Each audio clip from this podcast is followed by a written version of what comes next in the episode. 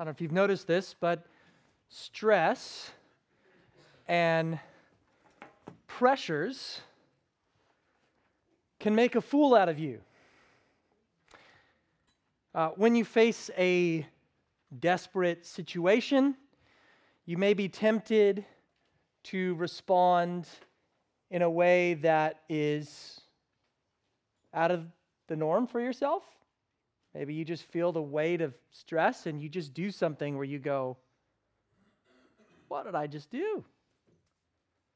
I don't know if you've ever experienced a, a shocking moment in your life where instead of doing the right thing, you just did what you shouldn't have been doing. It's kind of like our impulse does what we shouldn't. Like, in other words, what we're supposed to do, if, if you hit ice, which you probably won't here, but if you hit, hit ice, you actually are supposed to turn into the skid. If you don't, you turn the other way and your car starts to fishtail. But, but we don't, our, our reason doesn't want to, wants to do the opposite. You feel the car shifting this way, and what do you want to do? You go, ah, and shift it the other way, but you actually have to turn into the skid. So if you ever hit ice, you're ready. Okay? So, I don't know if you've ever experienced that though, and, and Dan was sharing a funny story earlier about when you really want something or when you feel pressure to do something, um, you feel sometimes you respond foolishly. A, desperate situation t- sometimes can make a fool out of you. Pressure can turn you into a fool. This morning, we're going to see how pressures we face in life, friends, can make fools out of us. But more importantly, foolish in the way that we respond to God or fail to trust God.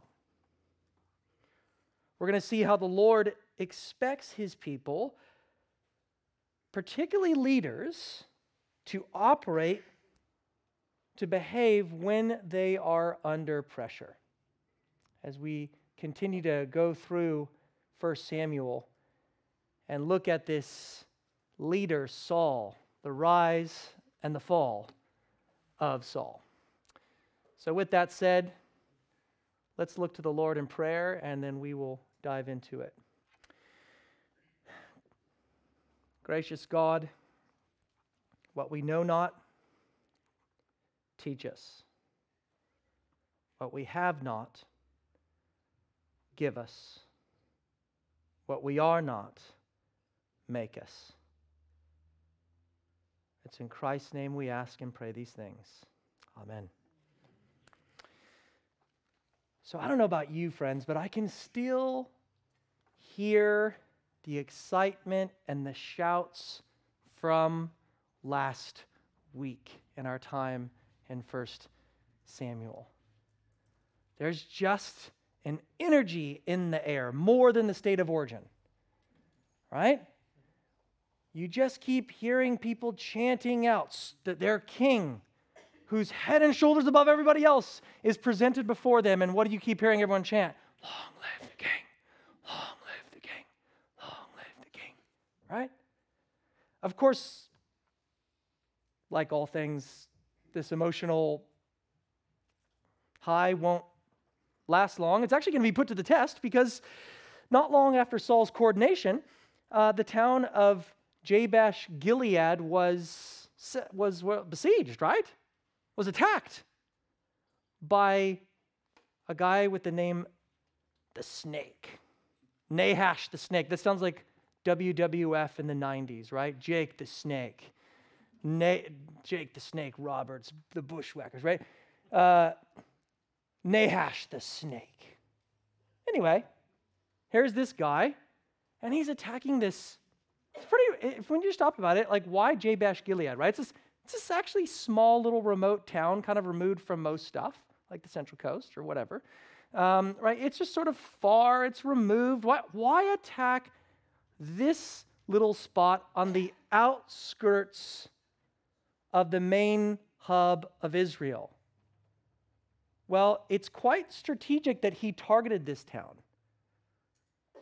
Because, yes, it's on the outskirts, and, you know, given it's on the outskirts, it's going to be hard to uh, for logistical reasons to sort of marshal the troops and get over there. But it's more than that. Remember who we're talking about here. We're talking about Saul. And Saul, his ancestors are from Jabesh Gilead. So it's, it's where his nan and pop still live. You understand this? This strikes a blow close to home. So, so what this guy, the snake, is doing is he's trying to put fear into the people, uh, both on a militarily, uh, like militarily and psychologically. Does that make sense? He, he's attacking the home base, literally here. And do you remember his bar? Remember, so the Jabesh Gilead, they say, he says, All right, I'm going to, you know, it's done, it's over, I'm conquering you. And what do they do? Oh, just give us, we'll serve you. Uh, we surrender. And then he says, All right, if you're going to surrender, you, you, need to prove it. And do you remember the barbaric requests that he says? Every bloke needs to gouge their right eye out, right? Which, what, what I mean, whoa, what, you know, the Bible's got some pretty violent stuff. But why do that? Well, it's proving something, isn't it? I mean, he probably he's no doubt with a name like the snake. I mean, he's no doubt like a sadistic fellow, but well, what does it prove? It, it, it shows his superior might and Saul's inability to provide protection. You see, this is Saul's hometown.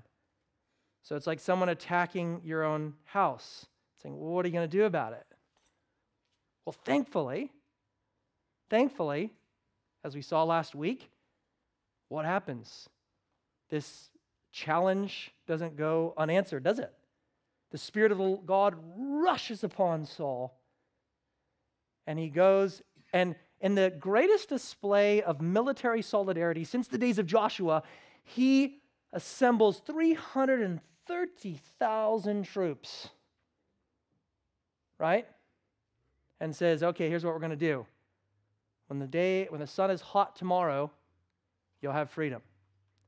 And sure enough, he routs the Ammonites, and yay, the town is saved, and everyone's in high spirits again. Woohoo!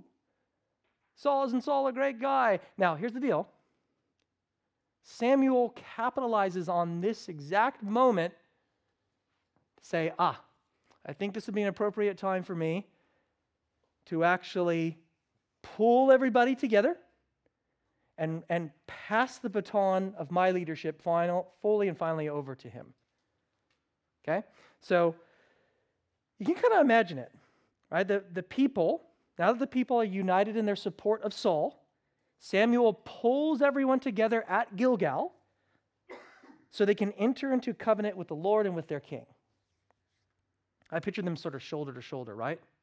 You know, like a big crowd. Why are you why are we here? Oh. Do you know why we're here? I don't know.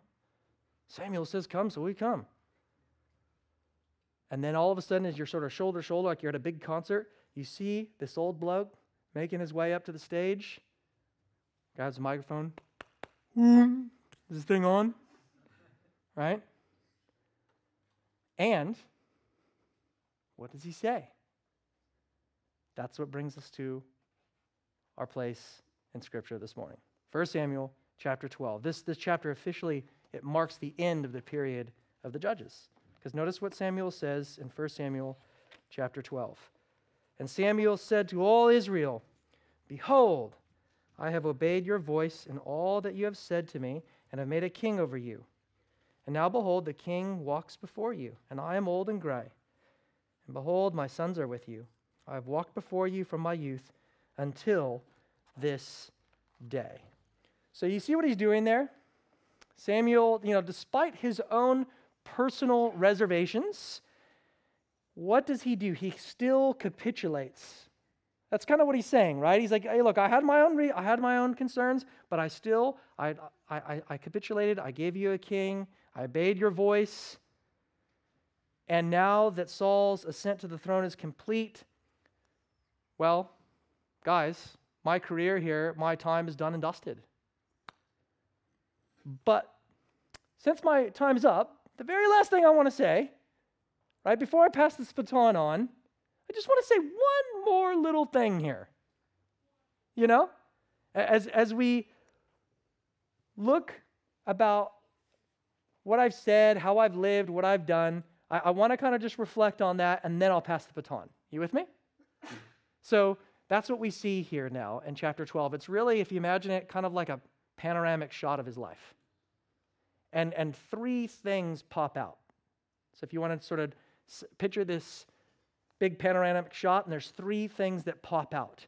It's Samuel had a ministry, right? This is about his ministry. It's his panoramic shot of ministry. Pa- Samuel led a ministry by example, and Samuel led a ministry of teaching, and Samuel led a ministry of prayer. That's what we're going to see as we just quickly go through this and get to 13.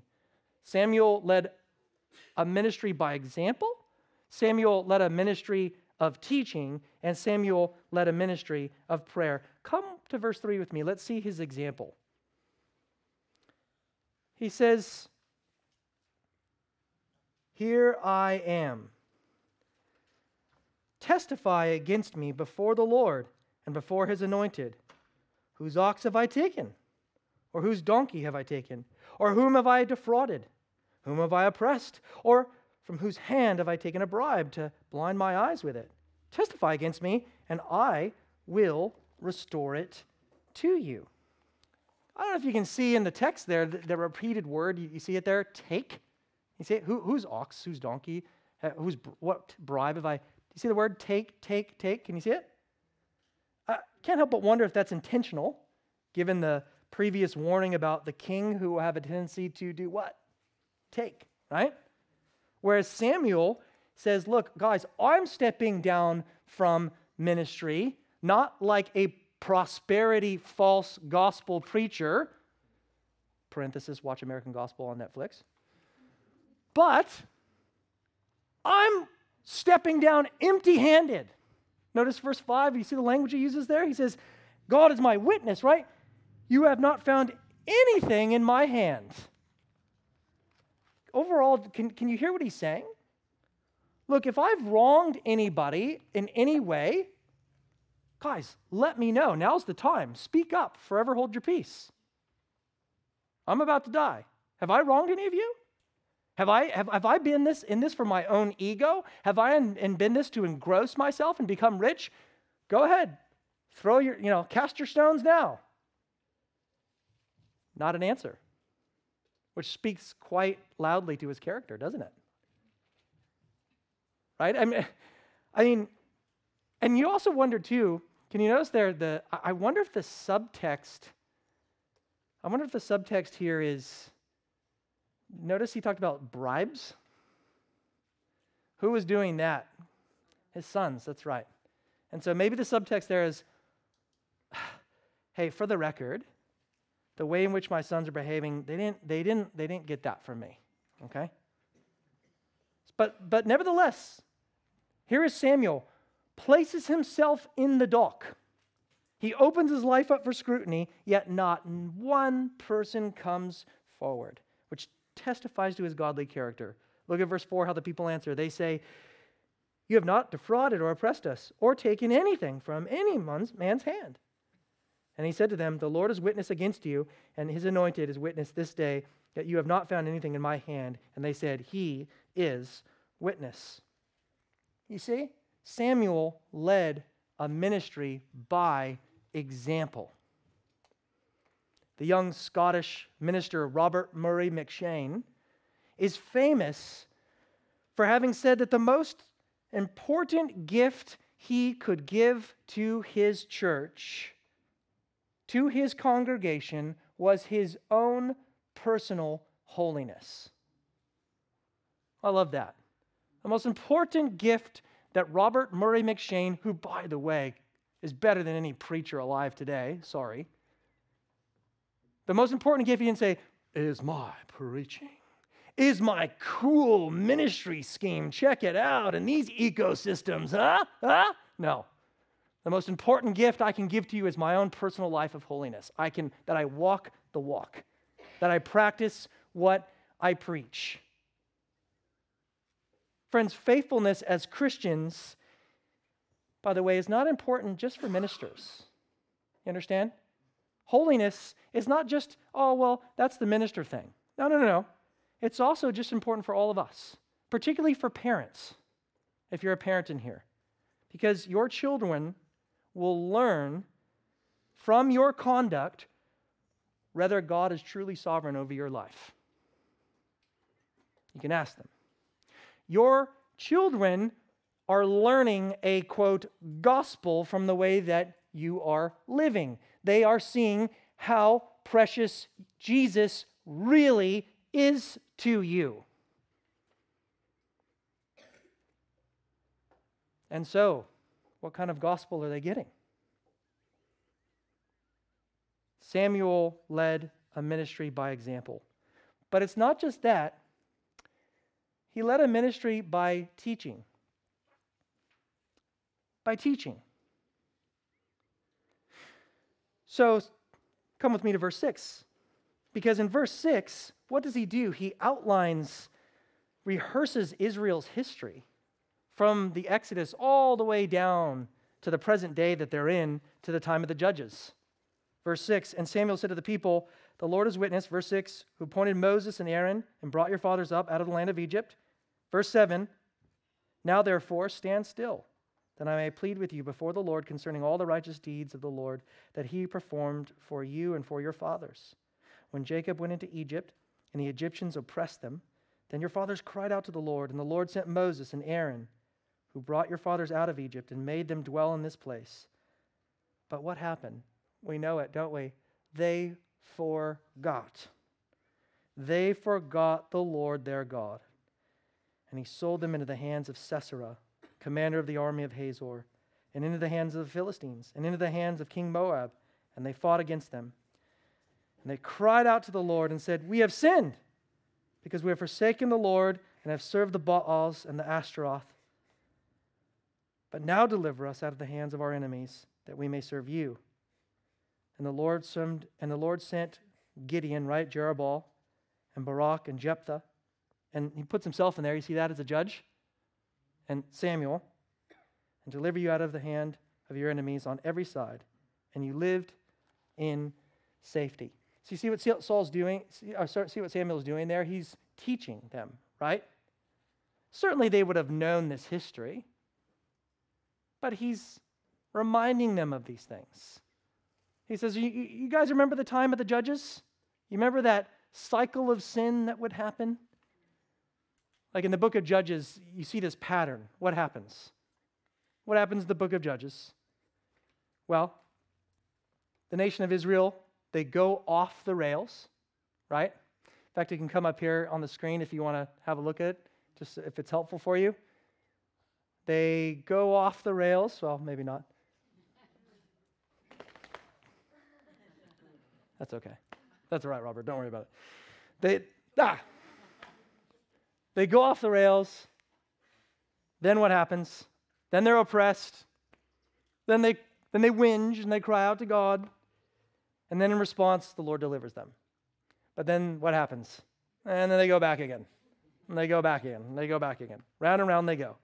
This is the plot in the book of Judges in a nutshell.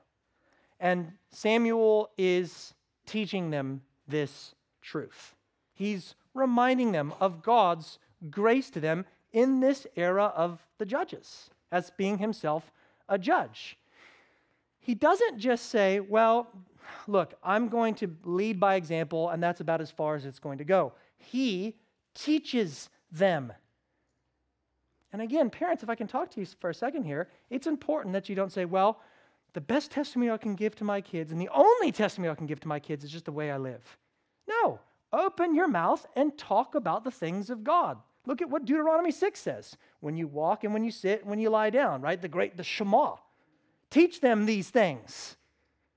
And, and look, you need to always be one step ahead. Your kids are smarter than you realize. They have really good questions. So, parents, if I can just encourage you again, take the opportunity, even if your kids are still, eh, eh, are still teenagers, we call it at our house a Bible jam. I stole that from Colin Buchanan. Right? It's the fam, bam, Bible jam. Morning, evening, whenever you can. You can listen, you can sing, you can talk, you can pray. Let's have a Bible jam today. But what, but what do we do at our house? It's not perfect, but we go through, we gather the kids together, we open up the Bible. And, you know, half the times the kids are lying on the couch like this. And, but but I, we, I read through the Bible. I said, You have questions? You'd be astonished the kind of questions. We talk about some good, legit questions. I mean, we were just talking about the idea, like, I'll, I'll, I'll brag here for a second. My kids, not me, I'm a rat bag. My kids were saying, okay, so does God, if we have the Bible, does God still speak? What about dreams? What about visions? You know, what about, and I said, you're talking about continuationism and cessationism. This is my sort of, you know. And they were like, what, Dad? And I said, no, no, no, don't worry about that. But no, but so but it was, it's really simple. I mean, we sit around, we read the Bible, we talk about it, and then we pray. On Tuesday nights, we pick one person from the family to pray for. Lord knows we need, dad needs the double prayer. All right, we pick one person from the family. Wednesday nights, we pray for people that are, are members in this church. So we pray for a specific person, a family that is a member at this church. Thursdays, we pray for missionaries. And then after that, we sing a hymn together. And again, if you be there, it's not like we're, it's not like, you know, we're all just sitting there perfect. It's quite, you know, it's, it's, not, it's not like that. You know, sometimes the kids are tired or, or, or what, it's distracting or whatever, right? But it's just a, it's just a Bible jam. We read, we pray, and we sing. And, and we've memorized, I don't know, stacks of hymns doing this. We, we learn it sometimes. We'll grab the hymn, hymnal book, Yes, you can still use those, and you should.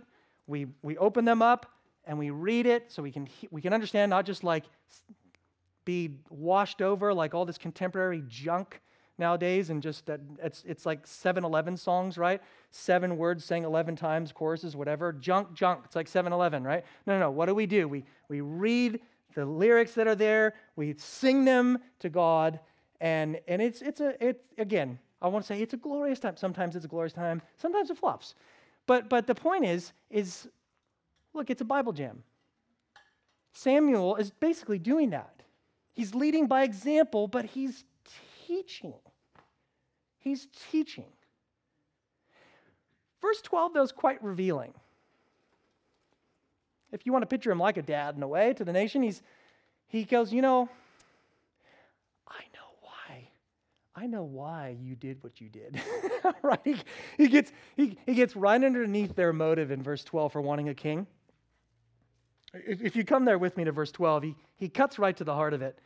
Look what he says in verse 12. And when you saw that Nahash, the king of the Ammonites, came against you, you said to me, No, but a king shall reign over us. When the Lord your God was your king.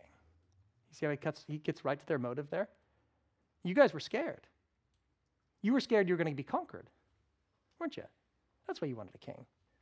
And then, through your own stubborn self will, you actually put this king into place. Look at verse 13. The, the language is quite striking. And now behold the king whom you have chosen, for whom you have asked. Behold, the Lord has set a king over you. Striking language, isn't it? It at least shows that the people had not just requested the king, but they've demanded it. And then what does he do? Still on this teaching theme, he launches into this language that kind of sounds like Deuteronomy or Leviticus 26 or Deuteronomy 28 about blessings and cursings, right? He says, If you will fear, verse 14, if you fear the Lord and serve him, obey his voice, and not rebel against the commandment of the Lord, and if both you and the king who reigns over you will follow the Lord your God, it will be well. You see that? If you do this, it's going to be good. If you, if you obey, blessings. If you disobey, cursings. But, verse 15, if you will not obey the voice of the Lord, but rebel against his, the commandment of the Lord, then the hand of the Lord will be against you and your king. Now, therefore, stand still and see this great thing that the Lord will do before your eyes. Now, what he does here is interesting because it says it's wheat harvest, and we kind of go, okay, which would be about May or June, which means that it's not during rain season, okay? And so if it's May or June, different hemisphere, okay? If it's May or June there, they're collecting crops about that time. You don't want it to rain on your crops. You want to collect your crops. The dry season's a good time. That's about all I know for farming. Did I do good, Rob? Yeah? Okay, good. But notice he says, Is it not harvest? Like, you, you know, it, it, it, it'd be like saying, Watch what I'm about to do. In January, it's going to snow on the Gold Coast. You're like, No, it ain't. it's not going to. January is like stifling in Queensland, right? But it's going to snow in Queensland. And, and that's, that's what's going on here. He's showing that God Almighty is sovereign again over all elements. Is it not wheat harvest, verse 17? I will call upon the Lord, and he, he may send thunder and rain, and you shall know and see that your wickedness is great, which you have done in the sight of the Lord in asking yourselves for a king. So Samuel called upon the Lord, and the Lord sent thunder and rain that day, and all the people greatly feared the Lord and Samuel. And all the people said to Samuel, notice here, he not only has a ministry of example and teaching, but of prayer. Now he switches. Notice they say, Pray for us. And he now has a ministry of intercession. Pray for your servants to the Lord your God that we may not die. For we have added to all our sins this evil, to ask for ourselves a king. And Samuel said to the people, Do not be afraid. You have done all this evil. Yet do not turn aside from following the Lord, but serve the Lord with all your heart and do not turn aside from after empty things that cannot profit or deliver, for they are empty. Isn't that interesting? Why do you turn after stuff? And you know, it's empty, isn't it? Have you experienced that? You wanted something really badly and you wanted to look like the world, you, you, so you compromised in your life, in a relationship, and then you, you came to the end of it, and it's empty. It's empty. And you know, you know what I'm talking about. The people that are, are running right now and not going to church, the people that are having a coffee, the people that are having a surf, the people that are just, just not here, they don't know God, they don't want to worship Him, it's empty. It's empty. Vanity of vanities is what it is. I don't, no, we're no better in here. you understand? This isn't, yeah, those people. No, no, no. It's, it's awful, and we need to tell them about Christ. He says it's empty. So do not turn aside after empty things that cannot profit or deliver, for they are empty. For the Lord will not forsake his people. Why? For his great name's sake. Stitch that into your theology. Stitch that into your thinking about God. He will not do that. Why? For his own glory, his own sake, his name's sake because it pleased the Lord to make you a people for himself. Moreover, as for me, far be it from me that I should sin against the Lord by ceasing to pray for you. See his, see his ministry there of intercession? To pray for you. And I will instruct you in the good and the right way. Only fear the Lord and serve him faithfully with all your heart. Keep hearing that theme, right? Serve him with all your heart. Serve him with all your heart. Serve him with all your heart. Put that file that in the back of your mind because we're going to come to this idea of Saul not doing exactly that. Fearing the Lord, trusting in the Lord with all his heart. Only fear the Lord and serve him faithfully with all your heart, for consider what great things he has done for you. But if you still do wickedly, you shall be swept. Listen, look at this. Oh, this is so striking to me. I just kept reading this again. But if you don't, you shall be swept away, both you and your king. Wow. So, so in other words, what are you supposed to do? Fear God, love Him. You see? Obey Him. Otherwise, you'll be swept away. You know, my son was telling me yesterday, he said, Dad, I had a I had a dream that I was on the beach and there was a tsunami coming. And I was trying to warn everybody, and they weren't listening to me. And I said, Well, that's, that's kind of like the world that we live in right now. He said, They didn't believe me, Dad. They just wanted to play with Thomas the Train and hang out in the playground and enjoy the nice day. But they're going to die. I said, And that's how people are without Jesus. Hey, guys, the water's receding. There's a tsunami coming. Eh, whatever. Eh. Nah, it's not. Come on. You know what? That's your opinion. I don't believe that. That's your interpretation. I reject that meta narrative that you have. How dare you tell me that I'm in danger? You're in danger for telling me I'm in danger. You are so narrow. There's a tsunami coming, a tsunami of God's wrath. What are you, what are you doing with it? You, you flee. And where do you flee? You flee to Christ, because only He can rescue you from a tsunami that will be swept. So, what I want to do now is, is turn our focus on Saul. We've said that there's the rise and then there's the fall of Saul. And, you know, with King Saul, maybe at this sort of, at this juncture, at this place in his life, maybe he feels pretty good. I mean, he's been invigorated, perhaps, by his defense campaign against the Ammonites. That, that worked. He was able to rally the troops. I mean, and, and there's this spirit of solidarity in the air, right? Because they just proclaimed him king at Gilgal. So now maybe it's time to go on the offense. And that's what he does against especially the Philistines, because they've been a real pain to Israel. And that's what we witness as we move into chapter 13. But if you have your Bible, I hope you do, because, and I have to address this, there's a bit of a speed bump when you hit right into chapter 13. Can, can you see it? Uh, I'm not sure what your Bible says. Saul lived for one year and then became king. So, wait, what? How old was Saul when he became king? You know, is he a monarch in nappies? I mean, what's, what's going on there? So some of you have a translation that says that he was 30 years old, right? That's the, the NIV. All right. Doesn't say that in the Hebrew text, by the way. And and um, I'm not saying you know that take your NIV and let's burn them up front. I'm, but I'm saying, and, and let me just let, us just think logically. And God bless the, the NIV translation. But but like, hold on. If he's only 30, remember Jonathan is overseeing a thousand blokes, and he's like a fighting age. Like Saul must have been pretty young to have Jonathan. if you just think like, okay. And um, how long did he reign? How long does it say here? Well, just two years? I mean, well, hold on. So all the rest of these chapters of 1 Samuel are condensed, are, are squeezed into just, just, yeah. Yeah, so 42 is one translation, yeah. So some of you might even have a footnote there that says that he, um, oh, wait, that's going to give it away. All right, that's all right. Leave it up there. This is the best. This so so. How do we make sense of all this? That, that's the point. I think this is the best.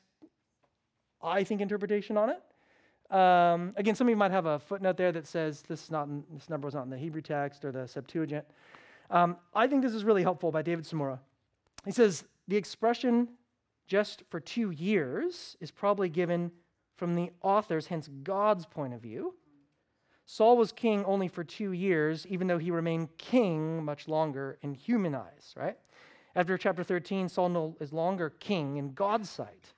Thus, from God's point of view, Saul had been king only for a very short period, a few years, and the exact age of Saul's ascension does not matter to the narrator since he has already been rejected by God. If you're in a growth group, you get to discuss these things, and it, it'll be good, hopefully, fruitful discussion. But I'm not going to now launch into this entire thing because, uh, but I'd love to chat with you afterwards about these things. Uh, I, I think there's some good, helpful stuff on that, and I hope it generates some good discussion. But I want to focus in on Saul being rejected by God. Picture chapter 13 this way. Um, you know, a picture frame. Kids, you know, a picture frame, right? Usually it's a rectangle or it's a square. But you have, when you look at a picture frame, I guess, forwardly, there are sort of, you see the frame here and the frame here, right? And in the middle is the picture. You with me? Or maybe bookends, is that better? Bookends are like here, and in the middle is where the, I mean, you don't really care about the bookends unless you spent too much money on them, right? But but the bookends, you can go to IKEA and get them super cheap, right? The the, the stuff the stuff that matters is the stuff in the middle. But the bookends still hold it together. Or another analogy is like a sandwich. Bread, but who cares about the bread? We want the meat. That's kind of how chapter 13 unfolds for us. The first seven verses are part of the bookend, right? And then in the middle, we've got the meat or the books. And then the latter part, again, holds it together, but it's also a bookend or another slice of bread. So, what I want to do is here, if you're still tracking with me, what I want to do is first hit these bookends and then dive into the middle. You tracking with me? Okay, so let's, let's hit the bookends first to sort of set this rig up. So, trouble's brewing, right? Saul and Israel feel this extreme pressure. Come with me to verse 2. Saul chose 3,000 men of Israel, 2,000 with Saul at Michmash in the hill country of Bethel, and a 1,000 were with Jonathan in Gibeah of Benjamin. The rest of the people, now, this is shocking. Remember, he had 330,000 people? The rest of the people, he just, eh, we don't need them. Let's just send them home. I mean, again, Saul was probably impressive to look at, but he's, he's probably more like a big jock in high school. Know, those guys that were really good at one sport, but when you try to talk to them, they're pretty useless? I reckon that's kind of how Saul is. He just, he's a bit of a bonehead. Like he, he, he might look good, but he's just, he's already inept at leading. He just, oh, oh, there, there's, well, let's just go ahead and send the rest of the guys home. That's fine. Go, go on holiday, guys. Every man to his tent. Jonathan, notice here who strikes first, too, by the way. Is it Saul? No, it's Jonathan, right? Jonathan defeated the garrison of the Philistines that was at Geba. And the Philistines heard it. And Saul takes the credit and blew the trumpet throughout all the land, saying, Let the Hebrews hear that all Israel has heard that Saul has defeated the garrison of the Philistines. Okay, sure, Dad. And also that Israel had become a stench to the Philistines, and the people were called out to join Saul at Gilgal. Now, this is where they feel the pressure. Remember, I said earlier, when you feel the stress, when you feel the heat of it, this is where they're feeling it. And the Philistines mustered to fight with Israel 30,000 chariots and 6,000 horsemen and troops like the sand on the seashore in multitude. I don't know if you've been to One Mile Beach up north, or if, I mean, most of you have been to the beach because this is Australia. Who hasn't been to the beach here? That would just be the weirdest thing in the world, right? Um, sorry. I mean, if I offend any of you, yeah, I, I, know everyone here has been to the beach. And if you look at the beach and you picture all the sand, you just imagine this huge, massive army. And Saul sitting there going, uh oh, it's not good. Right? This, this isn't good at all. And he's, he's quaking with fear. Now, verse 6 when the men of Israel saw that they were in trouble, for the people were hard pressed, what did they do? Well, just like their king did not long ago, hid themselves. Remember the king? Where's the king? He's hiding in the wardrobe, right? And so, like leader, like people, like people, like leader. It's interesting, isn't it? Leadership has a way of impacting. You become like your leaders. Verse 6 When the men of Israel saw that they were in trouble, for the people what do they do? They hid themselves in caves and in holes and in rocks and in tombs and in cisterns. And some Hebrews crossed the fords of the Jordan to the land of Gad and Gilead. Saul was at Gilgal, and all the people followed him, trembling. So that's not a good scenario, is it? I mean, what happened to long live the king and look at him? He's head shoulders. I mean, where is this guy? Well, he's left just with 600 guys, not much. And everyone else says, We're out of here. Spit the dummy. Let's go. Now, that's one bookend, one slice of bread. Come with me here to this next part because the other slice of bread, starting in verse 16, is, is quite shocking. So, these soldiers that remain with Saul, they're quaking with fear, but there's probably a reason for that. Besides them being outnumbered, the Philistines' technology was far superior. Look at verse 16. This sort of then gives us our backstory, getting into their heads a bit here. Verse 16, notice. And Saul and Jonathan his son, and the people were present with them, stayed in Geba of Benjamin, but the Philistines encamped in Michmash. And notice what they do. They're just, they send out raiders. They came into the camp of the Philistines in three companies. They're just sort of playing cat and mouse with them here a bit. You know what I mean? They're, they're confusing them, they're, they're feeling stressed out. And then when you drop down to verse 19, it, the, the, this note seems random at first, but then you understand why they're stressed. Now, there was no blacksmith to be found throughout all the land of Israel, for the Philistines said, Lest the Hebrews make themselves swords or spears. But every one of the Israelites went down to the Philistines to sharpen his plowshare. How embarrassing. I mean, hey, we've got, we're trying to take on a vast army with paintball guns, basically. Right? Like, we, we don't even have, and when we want to actually sharpen our weapons, we have to go to the enemy to do it, who's going to charge us through the nose to do it.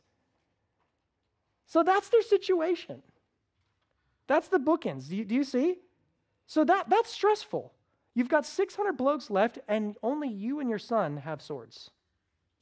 Everyone else has like sharpened little sticks. And you look out at people, guys with chariots. What are you going to do? Well, do you be faithful to God when you're stressed out in that moment? Or do you say, well, look, given the situation, normally I wouldn't do this, but, you know, it's pretty stressful. And besides, look, look at er, all these other guys have bailed on me. And I know that, I know that Samuel told me to wait for him to come, but he hasn't shown up. It's seven days. Where is he? You know what? I've just got to take things into my own hands. And that's where we come to the middle bit here the meat of it, the books of it. Come with me here to his fall. So, verse 8. Actually, go, go to the left in your Bibles. Go to 10 8. Go to 10 8. In the Spirit of the Lord, this is what, you know, um, go to 10 7 when Samuel says to Saul, he says, you know, all these signs are going to happen to you. Do you remember that?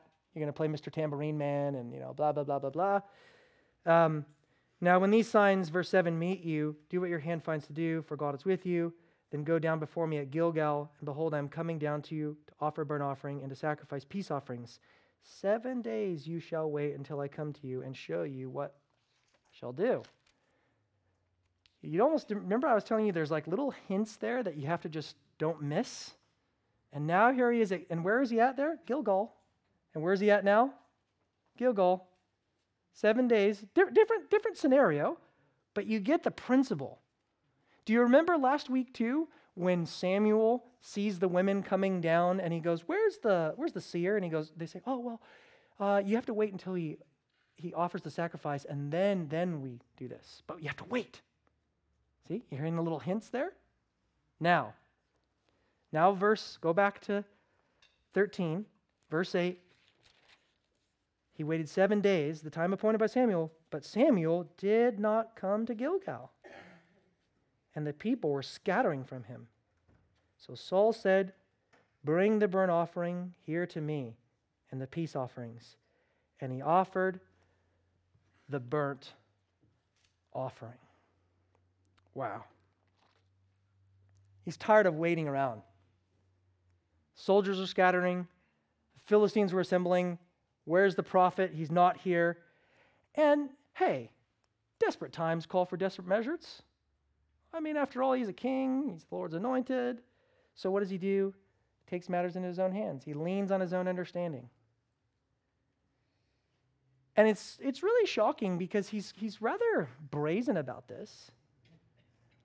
So, you know, when Samuel does show up, rather than be like, oh man, oh, my bust, I am so sorry, he just goes, hey. If anything, he, it seems like he's got a question for him, like, dude, where have you been? But he doesn't even have a chance to ask Samuel. Samuel smacks him with a question, right? What have you done? it's just, uh, so verse 9 says, so Saul said, You know, bring me the burnt offering. Verse 10 as soon as he had finished offering, notice that, as soon as he had finished offering, you could still smell it in the air. Behold, can you see that there in your Bible? Behold, Samuel came. And Saul went out to meet him and greet him. Samuel said, What have you done? Now, do you, if you've read through Samuel, when King David commits a horrible sin against Bathsheba and against her husband, he's confronted by the prophet Nathan. Yes? With me? And what does he say? I've sinned.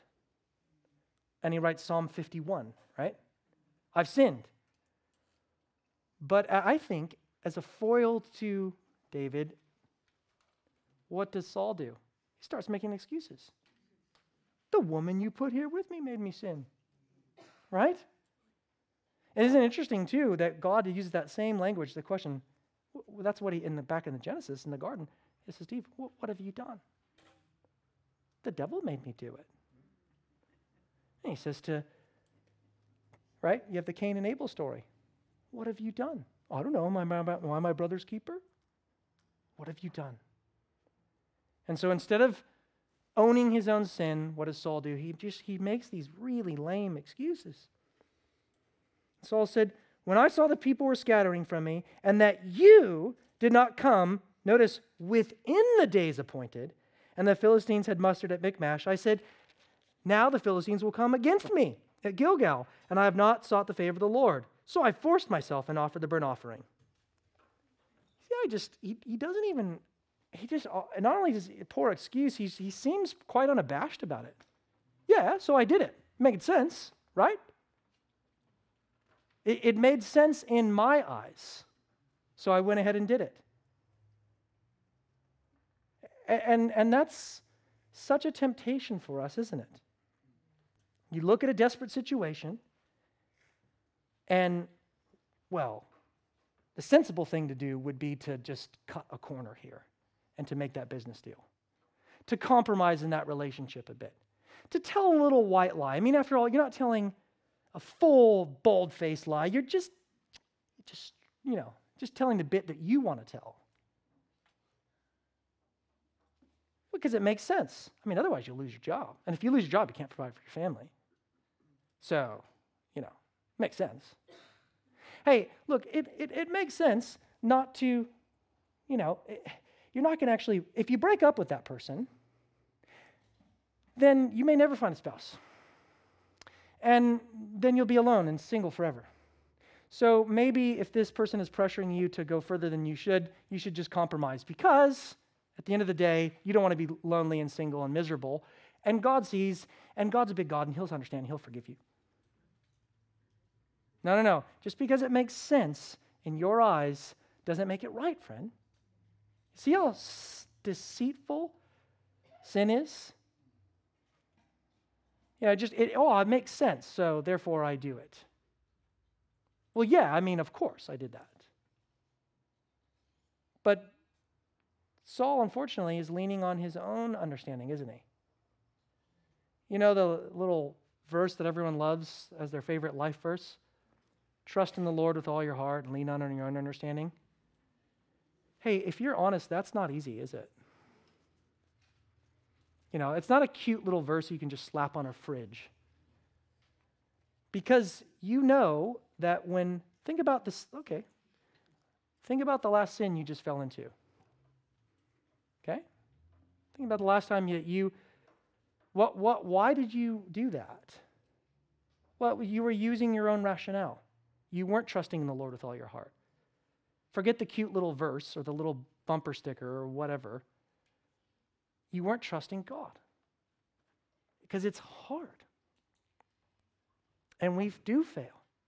When we're put under pressure, we do sometimes cave. And so, what does Samuel say? Oh, it's all good, dude. No worries. Let's just sing an ocean song up here and be done with it. No. Samuel said to him, You have done foolishly. You have not com- the man, command the Lord your God with which he commanded you. For when the, the oh, look at this. This is a real, this must have been the biggest gut punch. And we're, we're going to come back to this in chapter 15. But for then the Lord would have established your kingdom over Israel forever. But now your kingdom shall not continue. Whoa. That is full on. The Lord has sought a man after his own heart, and the Lord has commanded him to be prince over his people because you have not kept what the Lord commanded you. Now, it's interesting language there. A man after God's own heart. I think what that means is there's not something innate in David that God goes, oh, look at this bloke. I think what it more means is this is God's elective purposes in choosing. In other words, it's God's desire to not choose the head and shoulders above guy, but choose the runt of the family, the youngest, who's ruddy, David. Not the guy that looks great, but a little boy who's going to fight a giant. So, in other words, it's not like God looks down and goes, I'm just looking for someone, anyone, anyone. Oh, there, oh, we have this kindred spirit, him and I. No, no, no, no. The heart is deceitfully wicked. So he looks and says, I actually am not going to scan the earth and say, oh, well, there's a guy, he's not half bad. You know, no, no, no. It's my own elective purposes, my heart in choosing.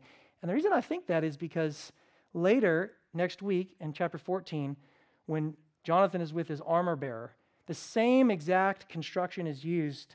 And Jonathan says, Shall we go up? Shall we fight him? And what does the armor bearer say? Do what's in your heart. You see? Same exact words, same exact construction, meaning do what pleases you. Do what you've decided to do, and I'm with you, bro, all the way to the end. And, and so I, I think there needs to be probably a correction there into contemporary Christianity because I, I hear people say, oh, she has a heart after God. He has a heart after God. Now, again, Jesus said, By their fruits you will recognize them, etc. So, yes, if you're a Christian, it should show in your life. If people don't know that you're a Christian, uh, just think about that. just think about that. I'll just leave it at that.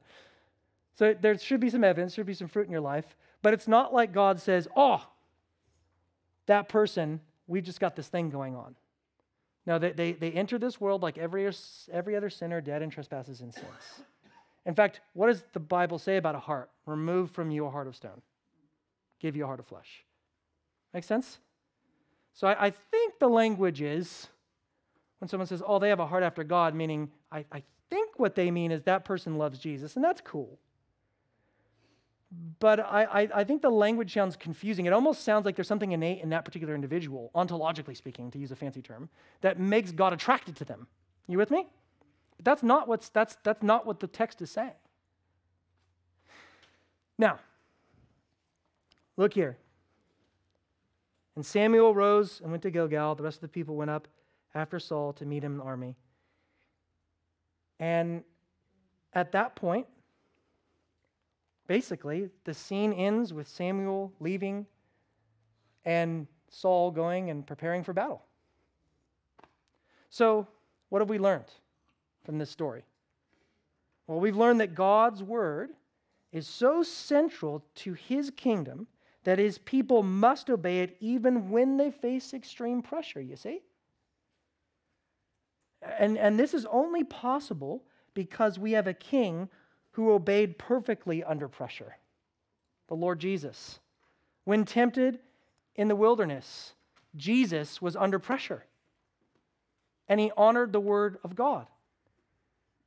Throughout his life, Jesus responded to pressure with obedience, as Hebrews 5 7 through 9 says. Because of Jesus' salvation, we have the same Spirit who empowered Jesus. So that, friends, listen, when tempted, you understand? No temptation has seized you except what is common to man. And God is faithful. He will not let you be tempted beyond what you can bear, but when you are tempted, he will also provide a way out so that you can stand up under it. 1 Corinthians 10:13. The question is, who do you fear more? your circumstances, or God? Will pressure and stress this week, my friends, beloved, will that make a fool out of you? And listen, if it has, it's not over. Because of Christ, you can move forward. If you have failed, there's forgiveness that God may be feared. Psalm 103. But with you there is forgiveness that you may be feared. If any man or woman is in Christ, friend, they are a new creation. The old is gone, the new has come. But I hope what we can see from this is that when pressures do come, we can trust the Lord and listen. This is why we need each other as a church. Your Christianity, your Christianity is not meant to be this solo Lone Ranger thing. This is why we covenant together as a church, family, so that we can resist sin and pursue holiness, as our church covenant says. We don't do this alone. So, how are you going to respond to the pressures this week when you're tempted to sin? Flee to Christ. He will strengthen you. Let's pray.